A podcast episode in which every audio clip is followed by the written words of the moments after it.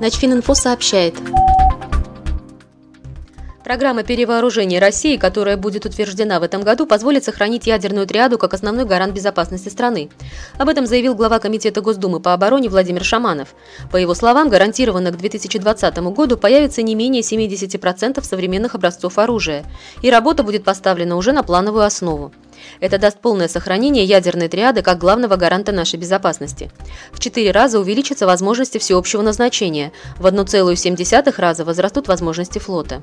Ранее министр обороны Российской Федерации Сергей Шойгу сообщал, что оснащенность частей постоянной готовности Вооруженных сил России современными образцами вооружений и военной техники в прошлом году доведена до 58,3%.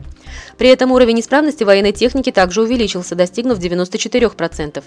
По мнению Владимира Шаманова, это во многом объясняется успешным решением задачи по преодолению зависимости национального промышленного комплекса от импорта. Он также отметил, что выделяемых средств на оборону достаточно для реализации основных стратегических целей развития отечественных вооруженных сил. Начфининфо – информационный портал для военнослужащих.